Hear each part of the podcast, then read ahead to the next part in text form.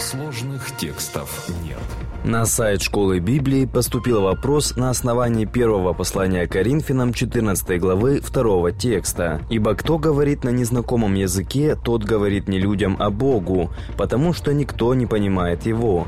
Он тайный говорит духом». Что значит говорить на незнакомом языке? Имеется ли в виду говорить на несуществующем языке? Отвечает пастор Андрей Бедратый. Словосочетание «незнакомые языки» слово «незнакомые» добавлено переводчиком. Его нет в оригинальном тексте. Поэтому в синодальном переводе оно набрано курсивом. Но судя из контекста, такая практика, как говорение именно на непонятном языке в коринфской общине была.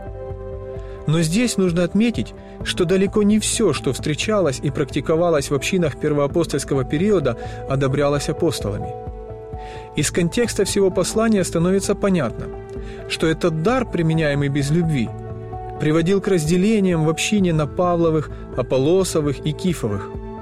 И с оглядкой на историю крещения Петром Сотника Корнилия на незнакомых языках говорили именно Кифовы, пытаясь этим даром возвысить себя над другими братьями.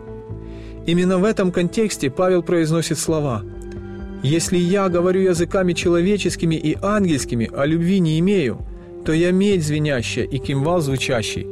Первое послание Коринфянам, 13 глава, 1 стих. Но чтобы не усугублять конфликт, Павел очень осторожно подходит к этой деликатной теме.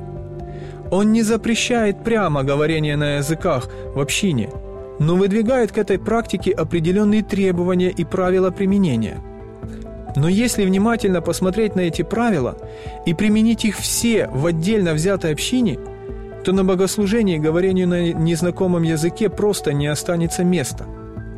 Если кто говорит на незнакомом языке, говорите двое или много трое, и то порознь, а один изъясняй.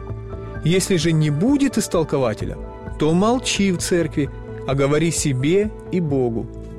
Первое послание Коринфянам, 14 глава, 27-28 стихи. Первое послание Коринфянам, 14 глава, 27 и 28 стихи.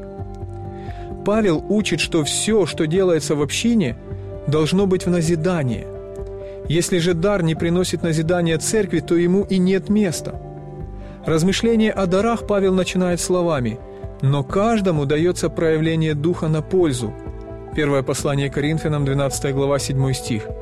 «И не на личную пользу, а на пользу всей общины, так как эти слова, так же, как и вся 14 глава, сказаны в контексте метафоры о теле Христовом и в контексте так называемой «оды любви», записанной в 13 главе этого послания.